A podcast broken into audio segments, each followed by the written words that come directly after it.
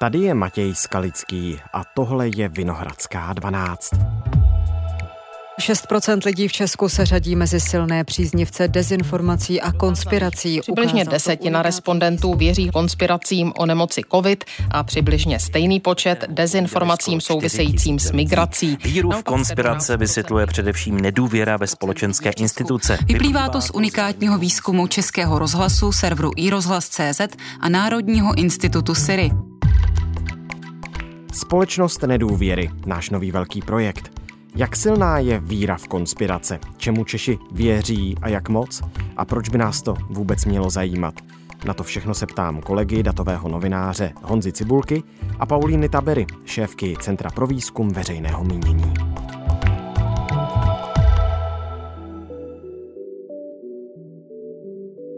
Dnes je pondělí devatenáctého června. Ahoj a dobrý den, vítejte ve Vinohradské dvanáct, Honza Cibulka, kolega z iRozhlasu. Ahoj. Paulína Tabery, socioložka, dobrý den. Dobrý den. Je Česko společností nedůvěry? Není, není. Ale proč jsme ten výzkum tak nazvali je, že my jsme předpokládali, že nedůvěra ve stát, jeho instituce nebo v celkový společenský systém bude hrát roli. Ale v tomto výzkumu se nám ukázalo, že hraje zcela zásadní roli v tom, jestli lidé budou náchylní věřit konspiračním teoriím a dezinformacím. A zároveň bych se popřela, a Česko společností nedůvěry je. Ono totiž záleží na tom, na co se přesně ptáme a co přesně měříme. Většinou, když měříme důvěru, tak měříme důvěru i v mezinárodním srovnání politickým institucím, protože to jsou instituce, které nějakým způsobem legitimizují režim a demokracii. A ta důvěra je poměrně nízká, a to nejenom v České republice. Jsou země, kde je vyšší, a jsou země, zejména třeba země střední Evropy, východní Evropy, Latinské Ameriky, kde je nižší. A potom se musíme ptát, co to pro nás jako znamená, jestli to popisuje celou společnost a spíše ne. My třeba v České republice víme, že máme instituce, kterým důvěřujeme. Jsou to třeba instituce, jako je armáda nebo policie. Tam třeba důvěra je relativně vysoká a co je důležité, od devadesátých let stoupá. To znamená, jsme i nejsme společnost nedůvěry a musíme se ptát, jakým institucím důvěřujeme, to jsou třeba tyhle ty mocenské instituce, ale relativně i soudům a podobně, a kterým institucím nedůvěřujeme a co to teda znamená. Honzo, proč nás to vůbec zajímá, jestli jsme nebo nejsme společností nedůvěry? Rozhlas se tady tomu projektu věnuje, protože téma nějakých dezinformací a konspirací v tom veřejném prostoru rezonuje už docela dlouho, střídavě se vrací a my jsme vlastně cítili, když jsme o tom reportovali, že nám tady chybí nějaké faktické podklady, protože spousta lidí na to má názor, opakovaně se to vrací i jako politické téma, měli jsme tady snahy o prosazení různých jako regulací, zákonů, nějaké akční plány právě na boj s dezinformacemi, ale my jsme vnímali, když jsme o tom psali, že všechny tady ty politické snahy, tak nebyly podložené jako něčím faktickým. Většinou to byly něčí názory, často se tady do vlastně veřejného prostoru dostávali jednotlivci, kteří třeba nebyli odborníci, nebyli výzkumníci, ale měli na to téma nějaký silný názor, ten názor velmi jako sebevědomě prezentovali a na základě toho potom docházelo k nějakým, jako řeknu, společenským nebo politickým rozhodnutím, jak tedy tady s tou problematikou naložit, ale nám právě chybělo jako nějaké faktické podložení, aby jsme teda věděli, jak si ta česká společnost stojí a o jaký problém tedy jde nebo nejde. Nedůvěra se často pojí s pojmem konspirace. Vy to používáte i v tom novém výzkumu v té sérii několika článků. Proč se bavíme o konspiracích a ne v tom mnohem častějším slůvku, totiž dezinformace, které se objevuje v posledních letech v mediálním prostoru? My se bavíme trocha o obojím, protože v tom našem výzkumu samozřejmě primárně tam byly předkládány nějaké výroky ohledně konspiračních teorií, což jsou teorie, které jsou, řekněme, mnohem stálejší, nebo jsou, jsou takové, jsou tady přítomné některé z nich, které jsme tam předkládali e, nikoli v nějaké dva měsíce, ale třeba dvacet let, třicet let a tak dále. Takže to je nějaké gro, které je tady přítomno delší dobu. A potom jsme tam samozřejmě zařadili i nějaké dezinformační narrativy, které jsou, dejme tomu, aktuální a které by mohly mít dopad. Proč jsme se proto rozhodli? Vlastně to má dva důvody. Jeden důvod je zcela praktický, a to tak, že dopad dezinformace můžete měřit jenom v té chvíli, kdy právě probíhá prostorem. To znamená, ta dezinformace má relativně krátkou dobu, dá se vyvrátit, dá se nějakým způsobem ověřit. Ty konspirační teorie jsou složitější, dost často vlastně se vzpírají nějaké falsifikaci, je velmi těžké jako celý ten konspirační narrativ a tu te- teorii jako vyvracet a vlastně nabízejí mnohem širší alternativní výklad. Ta dezinformace může být velmi jednoduchá, velmi účelová, může pominout velmi rychle, jako třeba když se objevila v průběhu prezidentských voleb dezinformace, že Petr Pavel zemřel nebo, nebo něco takového. To je velmi krátkodobá dezinformace, který dopad můžeme měřit vlastně třeba jenom to dopoledne, kdy se ověří ta informace a kdy se ke všem dostane a zase se dostane ta verze, která je správná. Takže ta konspirační teorie je dlouhodobější, sofistikovanější, třeba typologicky. Ve vakcínách jsou jedy, které nám chtějí lékaři napíchat do žil? Třeba, to může být, ale konspirační teorie vlastně pracují s celkovým výkladem světa. Tam může být nějaký nový světový řád, nebo že svět ovládají nějaké jako síly, které jsou v pozadí a které my nevidíme a ty politici jsou jenom nastrčení, nebo novináři jsou jenom ti, kteří pracují pro někoho jiného. Tam jde o mnohem jako širší výklad světa, než jenom to, že se usálí jeden konkrétní narrativ třeba o nějaké instituci nebo o nějakém člověku. Třeba konkrétně, pokud se budeme držet těch čipů v těch vakcínách, tak tam tím cílem není jenom prostě otrávit populaci. Podle těch konspiračních teorií ty čipy jsou tady proto, aby třeba právě Billu Gatesovi umožnili ovládat lidstvo a že je to nějaký jako jeho dlouhodobý plán, který se navazuje na to, že existuje nějaké tedy uskupení elit, které ze zadu tahají za ty nitky a ovládají společnost. Tak právě tím, že vlastně tady ta jednotlivost, nějaké vakcíny třeba v tu chvíli proti covidu se stanou součástí nějakého širšího dlouhodobého plánu a ta informace o tom, že tady nějaký takovýhle plán, nějaká takováhle jako konspirace existuje, tak to je nějaká dlouhodobá konspirační teorie. A když dám další příklad, tak třeba to může být migrační vlna do Evropy uprchlíků, že ten cíl není ten, aby ti lidé uprchli před válkou, ale že chtějí obsadit evropský kontinent a tak dále.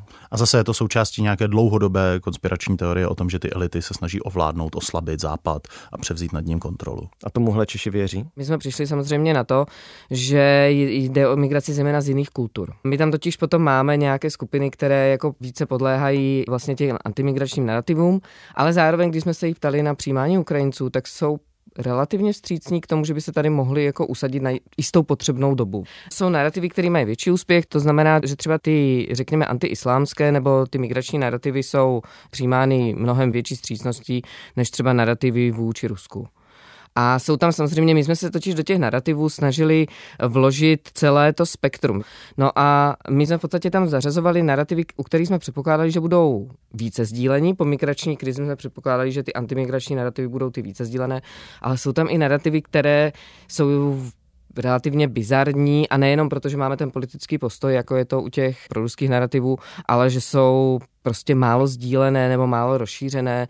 Třeba zrovna třeba jsme se ptali na to, jestli byla princezna Diana jako zavražděná a takovéhle věci, které vlastně ani nejsou nutně politické, ani antisystémové. Jenom jsme mapovali to, co vidíme na té straně nabídky, jaká je ta poptávka. A potom vznikaly ty otázky, které mapovaly, jak moc tedy Češky a Češi nejenom jestli to znají, ale jak moc tomu věří, protože vlastně ten rozdíl mezi tím je taky velmi podstatný. Pokud si vezmeme právě, jak Paulína zmiňovala, ty bizarní konspirační teorie, jako třeba chemtrails, to znamená, že ty kondenzační čáry za letadly obsahují nějaké chemikálie, které tady třeba snižují porodnost v Evropě, tak tohle je věc, kterou zná v Česku spousta lidí, ale minimum lidí tomu věří. Stopy za letadly obsahují tajně přidané nebezpečné chemické nebo biologické látky. Určitě ano, odpověděli tři procenta dotázaných, spíše ano čtyři procenta, tak na půl osm procent. Pandemie covid devatenáct byla ve skutečnosti vymyšlená jako záminka k ovládání lidí. Určitě ano odpovědělo devět procent dotázaných, spíše ano jedenáct procent, tak na půl čtrnáct procent. Nelegální migrace z afrických zemí je organizovaná akce, která má vést k ovládnutí Evropy míšeneckou rasou.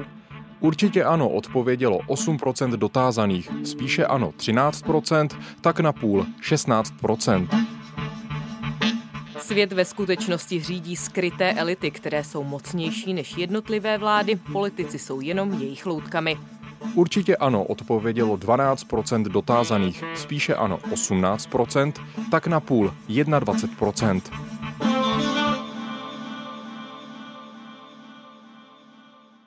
Člověk se může nechat sám sebe otestovat i na stránkách i rozhlasu, kde ty otázky jsou mu položeny a on odpovídá, věřím tomu spíše ano, spíše ne, nevím a tak dále. A pak mu vyjde i procentuálně to, kolik dalších Čechů procentuálně tedy spolu s ním má podobný názor, tak kde se tahle ta data vzala? My jsme prováděli sociologický výzkum, ten vzorek byl tři tisíce osm set osmdesát lidí, mm-hmm. právě proto, abychom se mohli podívat hlouběji do toho vzorku a ta čísla populační, se kterými se ten člověk tam setká, může se s nimi srovnat, to jsou z toho čísla z toho výzkumu. K tomu já ještě zdůrazním, že ta kalkulačka na webu, kde se člověk může srovnat, tak my ta data z ní nezbíráme. My říkáme jenom, takhle to vidí prostě lidé okolo vás, takhle to vidí další lidé ve společnosti a je na vás, co si z toho vezmete. A v teorii se nedá rozdělit česká populace do několika různých skupin podle toho, jak moc věří nebo nevěří konspiračním teoriím. My jsme to zkusili empiricky. My jsme si vzali dvacet výroků nebo dvacet narrativů, které na tom webu lidé mohou i vidět a otestovat se.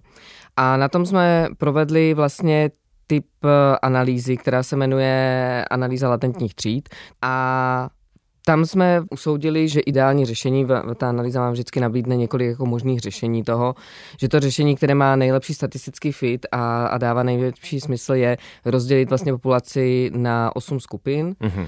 Na základě právě toho, jak lidé, jak lidé v tom našem sociologickém průzkumu odpovídali na tyto otázky.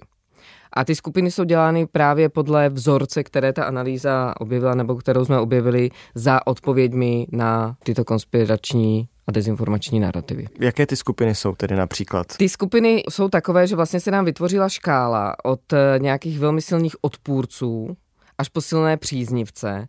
S tím, že vlastně nedá se říct, že by ta společnost byla nějak jako striktně rozdělena na dva tábory, nebo že by tady silně převažoval tábor příznivců nebo odpůrců. Ale je tam celá škála a vlastně jde to takovým až řekněme středem, kde jsme identifikovali třeba skupinu i apatických, který to vůbec nezajímá. Nezajímá je jak politický systém nebo jak ty otázky, tak je nezajímají jen ty konspirační teorie. Vlastně vůbec tomu nevěnují žádnou pozornost. A pak jsou tam tací, kterým jsme nazvali něco na tom je. To jsou lidé, které to rovněž nějak zvlášť nezajímá, ale vlastně to nevylučují a ty odpovědi jsou takové jako vlažné, nejsou příliš jako radikální a nejsou příliš přesvědčení o svých názorech. No a na těch pólech máme ty silné odpůrce a silné příznivce s tím, že ty příznivci, takové to řekněme silné jádro, které se vztahuje k těm konspiračním teoriím a dezinformačním narrativům, je zhruba šest procent. Těch silných odpůrců je kolem sedmnáct procent. No a pak tam máme takový ty mírní příznivci a takový, který se tematicky liší a mírní odpůrci, který jsou buď více nebo méně, tak nějak se vztahují k tomu systému. Dá se říct nějaká konspirace nebo téma z těch dvaceti, kde ta bipolarizace byla nejsilnější, nebo kde naopak ta společnost je rozdělená tak nějak jako po kouskách dvacet procent nevím, dvacet procent silně věřím, dvacet procent silně nevěřím. Rusko zaútočilo na Ukrajinu. Na tom no, se Češi shodnou? Na tom se Češi shodnou. Ale tam je důležité si říct, že vlastně to, co definuje tu skupinu těch silných příznivců, těch, těch konspiracistů nebo těch lidí, co prostě konzumují ty konspirační teorie, tak jde o to, že oni mají nějaký náhled světa, kterým vlastně filtrují ty informace. Mm-hmm. A proto vlastně za většinou těch odpovědí, protože u těch otázek je úplně běžné, že na jednu, dvě třeba člověk, který i nevěří konspiračním teoriím, odpoví, ano, tohle je docela možné. Když je tam otázka, zdali svět řídí nějaké skryté elity, tak řada lidí si řekne, no tak vlastně na tom by něco klidně být mohlo. Ale to důležité je, že pokud tedy člověk jakoby propadá obecně těm konspiračním teoriím, tak má nějakou optiku, kde vlastně za jako pohybem celého světa hledá nějaká různá skrytá spiknutí a filtruje tím vlastně potom všechny ty narrativy a všechny ty informace a tím je právě specifický. Nakolik je tohleto podle těch výsledků, co vy teď vidíte z toho sociologického průzkumu, spjaté s tou důvěrou v ten systém a stát? Proto se to jmenuje společnost nedůvěry, protože to základní zjištění je, že a nejenom je to důvěra ve stát a jeho instituce, ale dejme tomu v celý, řekněme, společenský systém. My jsme totiž udělali takové měřítko, který jsme nazvali důvěra společenskému systému, ano. Kde jsme vlastně nasypali důvěru institucím a nejenom státním a politickým, ale i důvěru médiím, což je důležité. Dali jsme tam i nějakou tu důvěru ve směřování jako NATO a Evropská unie, to jestli je to ta spokojenost s členstvím, jestli, jestli tam hraje roli. A potom jsme tam ještě dali něco, čemu říkáme škála anomie, což je odcizení od světa nebo od společnosti. A to celé, když jsme tento index vytvořili a potom jsme se dále dívali v regresních analýzách, jak to funguje, tak tohle je vlastně prediktor, který fungoval zdaleka nejlíp. To znamená to, jak je člověk připojen nebo odpojen od společenského systému a to skrze i tu důvěru, i tu anomii. Potom naprosto zásadním způsobem ovlivňuje to, jestli je nebo není ochoten věřit konspiračním teoriím. Projekt Společnost nedůvěry mimo zaměření na konspirační teorie zjišťoval i další věci, například to, kolik lidí nedůvěřuje poslanecké sněmovně, přes sedmdesát procent, tisku rozhodně nedůvěřuje každý pátý, šestnáct procent lidí pak souhlasilo s výrokem, že za určitých okolností může být autoritativní způsob vládnutí lepší než demokratický, naopak více než polovina odpověděla, že demokracie je lepší než jakýkoliv jiný způsob vlády. V průzkumu se lidé vyjadřovali mimo jiné také k následujícímu výroku. Bylo vědecky prokázáno, že někteří lidé mají mimosmyslové schopnosti, například telepatii nebo předvídání. Konec citátu. Celkově s tímhle tvrzením souhlasila většina dotázaných, skoro šedesát procent.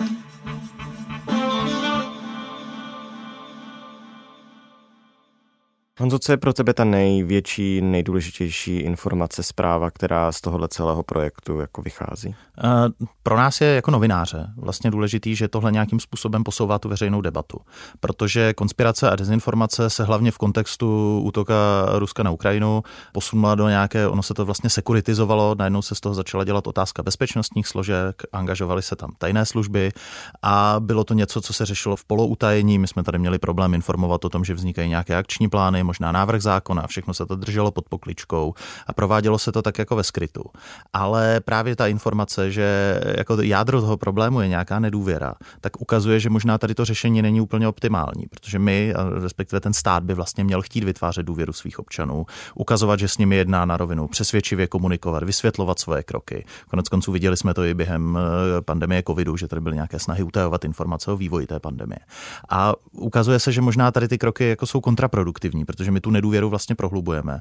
Místo toho, aby jsme otevřenou jako komunikací a řeknu takovou jako přímostí vůči těm občanům, naopak jako jim pomáhali teda ten svět vysvětlovat nějak v souladu a ne jim tam vytvářet to vákuum pro ty konspirační teorie, o kterém tady mluvila Paulína. No, otázka je, zda je to zvratitelné, ten trend nedůvěry. Pokud se podíváme třeba na ty silný příznivce, tak tam ta nedůvěra je tak vysoká, že téměř to zvratitelný není. Že jsou nepřesvědčitelní. Nepřesvědčitelní, protože těm institucím velmi nedůvěřují.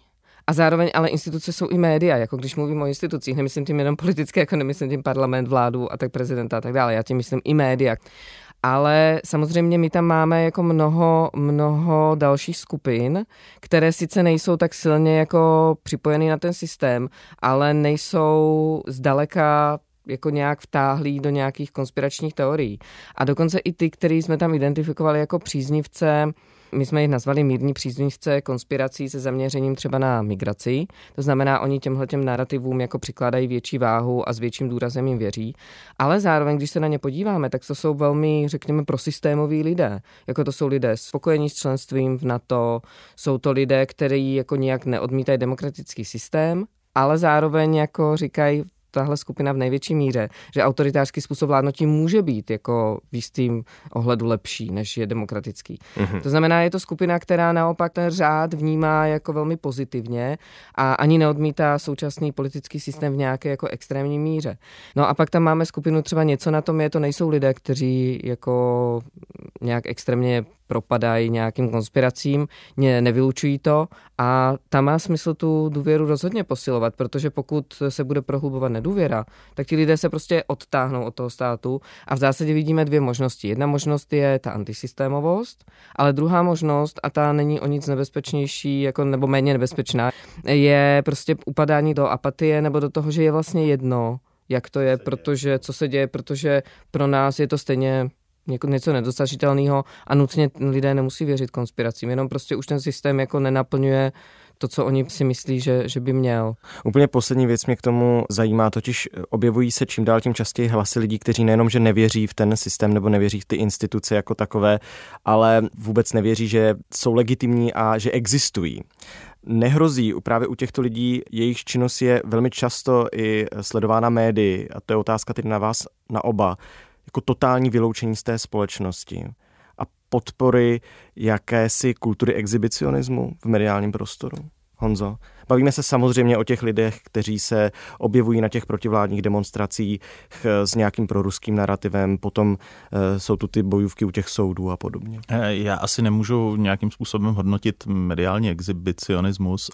Já bych tady spíš viděl ten problém, že ve chvíli, kdy člověk opravdu jako autenticky ztratí víru v to, že ty instituce jsou legitimní a že tedy nějakým způsobem třeba ta moc, kterou jako veřejnou moc, kterou ty instituce vykonávají, třeba právě soudy nebo třeba právě policie, tak ve chvíli, kdy v tohle to absolutně ztratí důvěru, tak je víceméně otázka času, kdy bude mít pocit, že ten systém nelegitimně proti němu vystoupí a začne se proti němu nějakým způsobem bránit.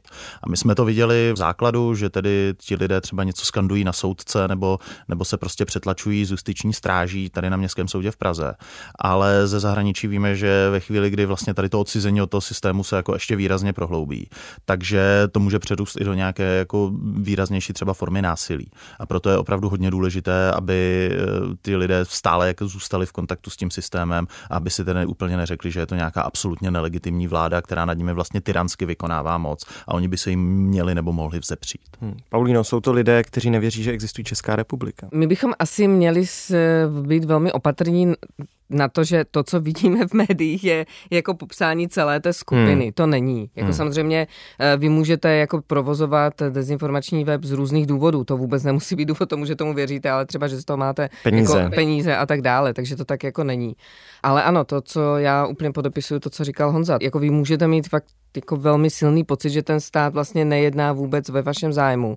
A není to mediální exhibicionismus, protože tyto lidé se tam nedostanou do těch médií. Samozřejmě oni nikdy média nepokryjou jako těch sto tisíc lidí, který a co, co všechno si myslí. Takže řekněme nějaké jakoby ty demonstrace, nějaká ta jako mediální prezentace a to, jak ty lidé žijí, jsou dvě věci. Mm-hmm. A hrozí u nich tedy to absolutní vyloučení ze společnosti, pokud jsou tak nedůvěřiví? Vlastně ne. A to je to proto, že my jsme, my jsme měřili totiž ještě jednu věc a my jsme, my jsme doteď mluvili o institucionální důvěře. My jsme měřili i e, mezilidskou důvěru a to, nakolik ty lidé věří svým blízkým hmm. a svému okolí. A tam jsme u těch skupin, které jsme nějakým způsobem z té analýzy získali, zjistili, že v tomhle se ty skupiny neliší. To znamená, ty lidé důvěřují svému okolí a v tomhle smyslu jsou jako ukotveni v té společnosti. Oni nejsou jako vykořenění a nežijou někde osamoceně, jako osamělí voci. Jenom věří svému okolí a ty informace, které se k ním jakoby dostávají, nutně nemusí projít žádným jiným korektivem v jiných médiích a oni ještě více konzumují ty dezinformační weby. Takže vlastně ta informační linka, která se k ním dostává i z toho okolí, protože lidé většinou, ty nejbližší sociální skupiny, bývají celkem dost homogenní. A pokud nejsou, tak se vyhýbají těm tématům, tak vzniká tam nějaké, řekněme, nepříliš konfliktní informační prostředí, kde ti lidé jakoby nejsou příliš vystavováni jakoby hmm. těm, těm jiným informačním. Tím pádem ještě se posilují no. víc ve svých vlastních názorech. Ano. Tak moc díky, že jsme si o tom mohli společně popovídat. Děkujeme. Měj se. Tohle už je všechno z Vinohradské dvanáct, z zpravodajského podcastu Českého rozhlasu. Dnes s kolegou datovým novinářem z iRozhlasu Honzou Cibulkou a s Paulínou Tabery, která vede Centrum pro výzkum veřejného mínění, což je výzkumné oddělení Sociologického ústavu Akademie věd. Společně jsme probrali konspirační teorie a společnost nedůvěry. Pokud vás tohle téma zaujalo, tak se doporučuji podívat na iRozhlas tečka cé zet, tam najdete sérii článků, ve kterých se sami můžete otestovat a přečíst si mnohem víc o tom, jak na tom česká společnost s důvěrou nebo nedůvěrou je. Naslyšenou zítra.